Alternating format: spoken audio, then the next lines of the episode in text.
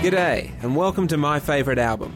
I'm journalist and filmmaker Jeremy Dylan, and each episode I'll be talking to a different guest about an album they love and how it's influenced and inspired them. They set place on fire.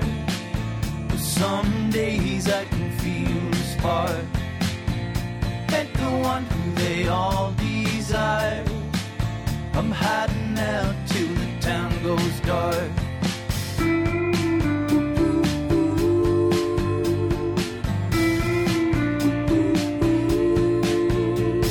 My guest today followed the classic well worn path to Americana stardom.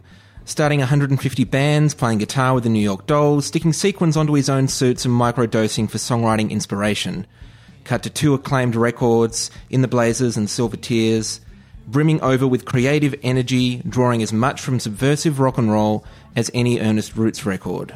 He says, I would love to be the Miley Cyrus of folk singers.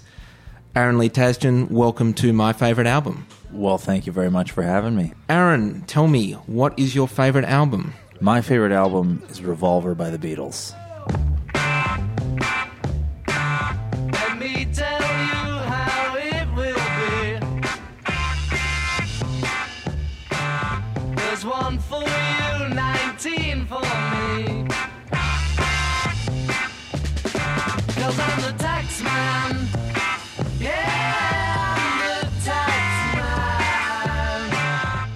You're a little on the young side to have picked this record up when it first came out 51 years ago in 1966. So, what was your entree into the Beatles and this record?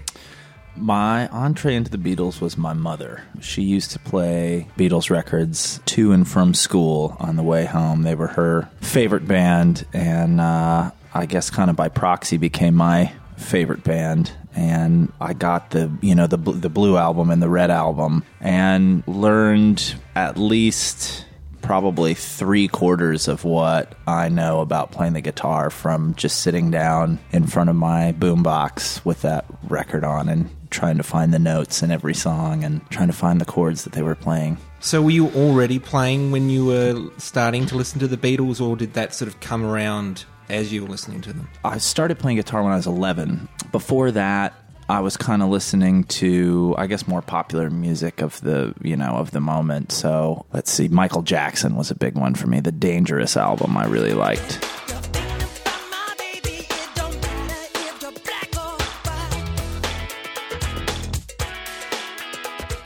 In particular. And then just, you know, weird stuff that kids listen to, Weird Al Yankovic and stuff like that. And but then when I started playing guitar, you know, my focus in terms of what I was interested in listening to changed a little bit. And obviously, the one thing that I found particularly engaging about the Beatles was the arc of the musicality on their records, all the different places that they would take their sound throughout the course of an album.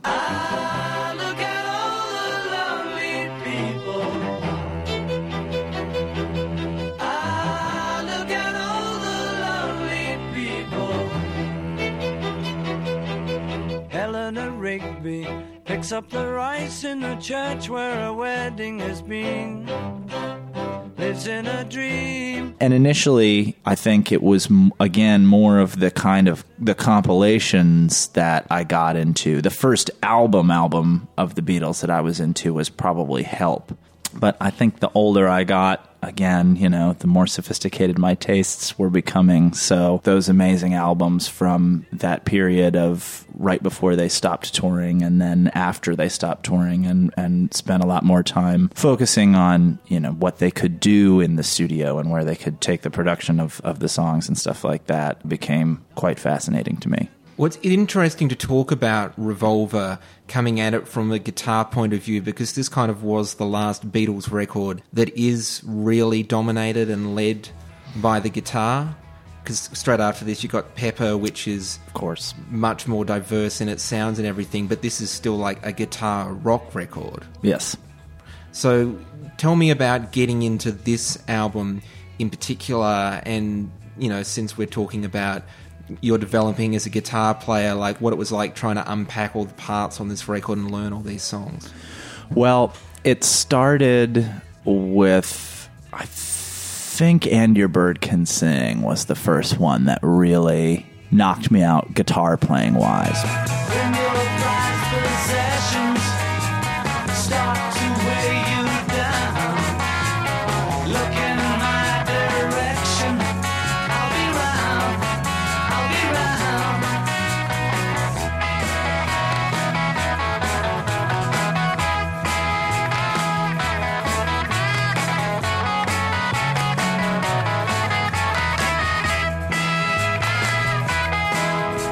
The solo on that song, you know, is incredible. And the sound of it, I mean, it's like, you know, it predates television, obviously, and all of those kind of things, but like you really hear the influence that, you know, that style of guitar playing went on to have in the lexicon of, of guitar music. And I can't think of any record that had a, an impact on guitar culture in that way where the guitar playing was so kind of wild and free for the time. So I suppose it started there. And then that record is such an interesting one because it does go through, you know, so many different vibes. But you can hear a little bit of, to me at least, I, I feel like I hear a little bit of Indian influence in George's, you know, music and everything creeping into the guitar playing that he's doing on that record.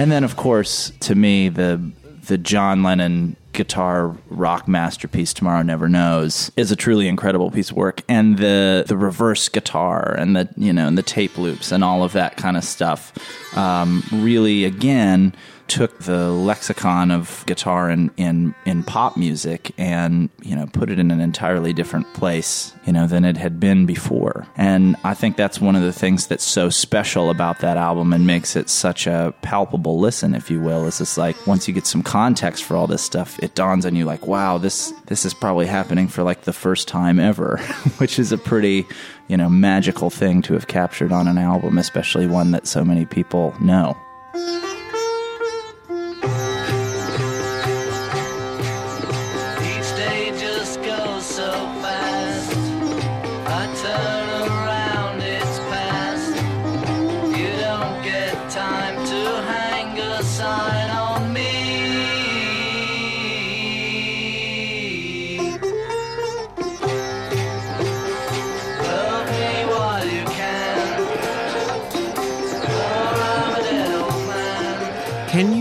imagine, can you put yourself in the position of someone who would have been hearing this record fresh in 1966, like when this record didn't exist? Because there was a period of time when this album didn't exist. Right. And no one had made this or any of the subsequent Beatles records, and then suddenly someone listened to it for the first time. Can you imagine what that would have been like? I mean, I love thinking about that kind of stuff. Certainly, there's a lot more singers, bands, songwriters, albums, whatever, appearing before us, you know, on an on an ongoing basis. It's almost like there's so much of it now, it's hard to to kind of get through all of it, to find the things that are really special and the things that really turn you on. You have to be a seeker uh, these days. But you know what was interesting in that time, you know, it's like the just the amount of records that were coming out every week. It was so so much less music, you know, and and to get that opportunity to put records out in that way, you know, was a much a much more not difficult thing to achieve, but it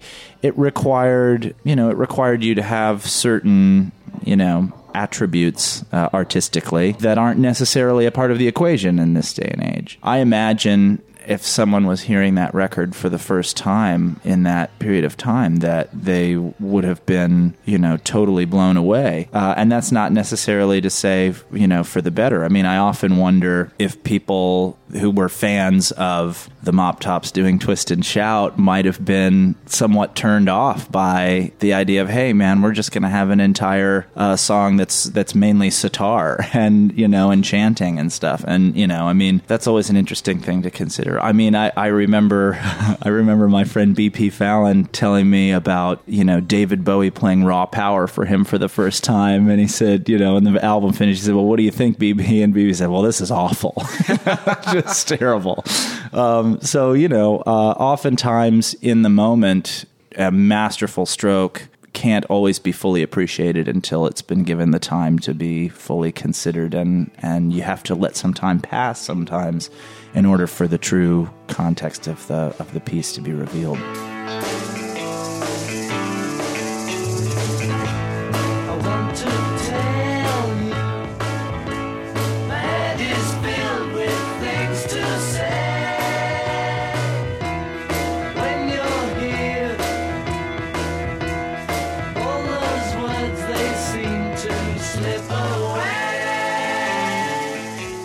I mean, I guess one of the interesting things is that the amount of time that could pass for a record back then was so much less than now because band like the Beatles were putting a record out every, you know, seven, eight, nine months, which is kind of crazy to think about these days when an album cycle is typically two to three years. Very true. And I think one of the things that that's interesting about that is it's easier to sort of make art that's kind of more in the moment that's not necessarily overthought. I mean even though I, I believe they they took 3 months to record Revolver. But even so, I think they, you know, knowing they were going to have to have another one ready in s- 6 or 7 months or whatever, it's like you don't there's a tendency to to just go and do things that are in the moment. And I think when you have that, you know, not necessarily that it's more disposable to you, but just your, you know, the whole idea of I'm creating this thing that's going to live, you know, with this long and lustrous uh, lifespan, it becomes less relevant. And the focus shifts to let me do something that I'm finding interesting right now. I think when artists are allowed to explore the parts of, of what they're doing that maybe go beyond the bit even where art and commerce intersect. And, and it is a more pure evocation of what they're uh, trying to express. It can become a very a very interesting and very um, enlightening set of tunes if you will Well, I'm going to quote your own lyrics back to you now because I feel like there's something that's relevant to what we're talking about, which is success ain't about being better than everybody else. Success is about being better than yourself.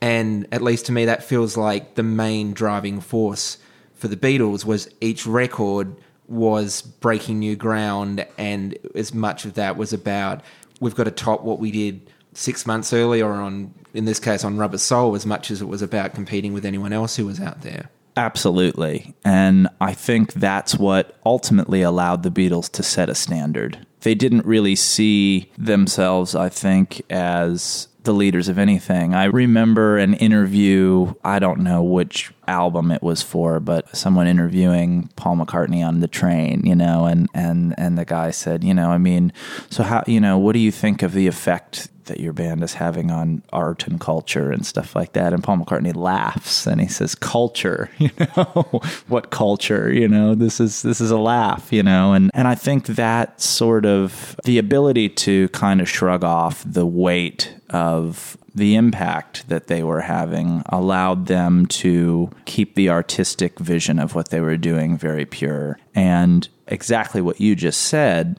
the idea of every time we put out another album, you know, we want to try to top what we've done before, you know, I think that should always be the goal for a recording artist.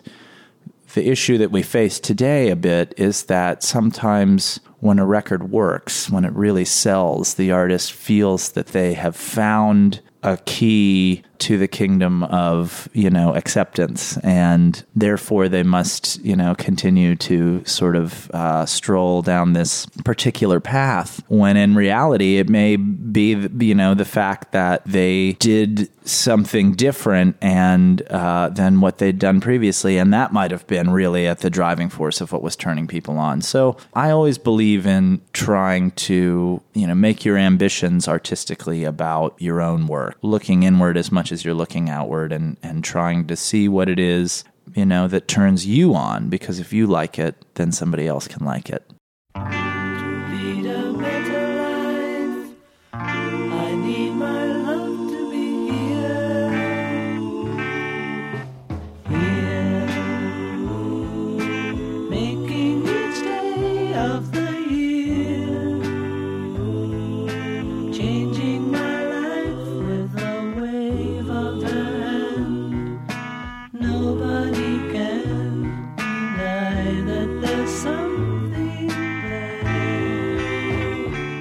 One of the things I think are in common between you and the Beatles is that one of the things that made them better and more interesting than, you know, the 30 other bands they were competing against in Liverpool is their diversity of influences. Like, they didn't just listen to Chuck Berry, like, they listened to Motown and and girl groups and like musicals. And and then by the time you get to this record there's the Indian stuff coming in and you know there's all these different things swirling around so drawing this over to you you've got a much more diverse set of influences than most artists that you would put in the Americana space you don't just listen to the band and John Prine and Gillian Welch and Dave Rawlings as evidenced by your choice of favorite album today so can you talk about that a bit, and particularly how the Beatles have influenced your music? Absolutely. I would say for me, and this is I'm stealing I'm stealing a, a quote from my friend Anna Lee, who's a DJ on Lightning 100. But that question of what kind of music do you like? You know, I like good music, and it can really be anything. Honestly, I just like something that is going to deliver an idea or a sound or a rhythm or something that takes me out of my natural element. Because when I hear something that I feel like I haven't heard, or maybe I just haven't heard it done that way, or something like that, it always intrigues me and reminds me that music is really, you know, a place to discover things. You know, listening to the Beatles, obviously, there's an awful lot there to discover for starters. But in terms of, of its influence on me, I think it just showed me that you can be fearless about the kind of music that you do and the way that you sing it and the way that you present it and you know and how you put all that together on an album there really are no rules because the Beatles were the most commercial band of their time it's very interesting that they were also one of the most artistically ambitious. and that's a, a rare juxtaposition, if you will, that you don't often find, particularly in pop music of our time. And I also think the way that they kind of they cut across almost every major genre of their time, and you could put a song of theirs on the radio next to almost anything, and it wouldn't seem out of place. And I think there's some of your stuff that has that kind of cross genre blend as like a track like Little Movies Certainly. would you know you could hear it on Lightning 100 after a Jason Isbell song or you could hear it on a KCRW after an Electric Light Orchestra song and it would sound equally at home in either environment.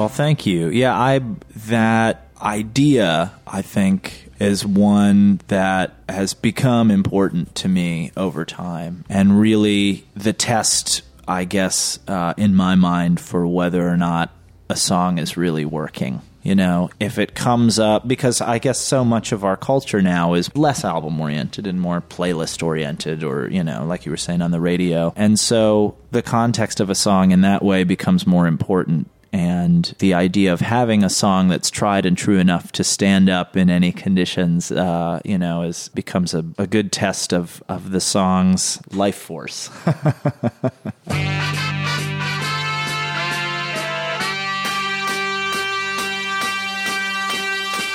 I was alone, I took a ride, I didn't know what I would find there. Another road where maybe I could see another kind of mind. Ooh, then I suddenly see you. Ooh, did I tell you I need you every single day of my life? When you put Revolver on these days, what's it like to listen to that record now as opposed to when you were a kid, like learning to play guitar and discovering the Beatles for the first time? Well, you know, it's interesting. I think I hear I think I hear it differently than I used to, only because, you know, listening to it as a child, I'd never really I'd never been in a recording studio before, really. I'd tried my hand at writing a few songs, but, you know, what do you have to say at 12? you know what I mean? Um, so, uh, you know, I hear, I hear it a little differently than I used to. But what, what rings true to me is the very heart of what makes me excited to get up every day and try to be creative, which is an ultimate respect for the music that's being played and a fearlessness about going after the elusive pot of gold at the end of the rainbow. Whether you catch it or not every time is irrelevant if you can remain in the spirit of all of that. I think you are staying true to the big song in the sky. Well, Aaron, thanks for talking to me today about your favorite album. Well, thank you very much for having me. It was a pleasure.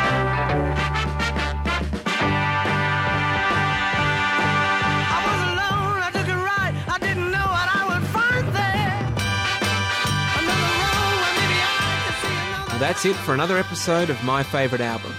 Thanks for listening. I've been Jeremy Dylan. You can follow me at Mr. Jeremy Dylan.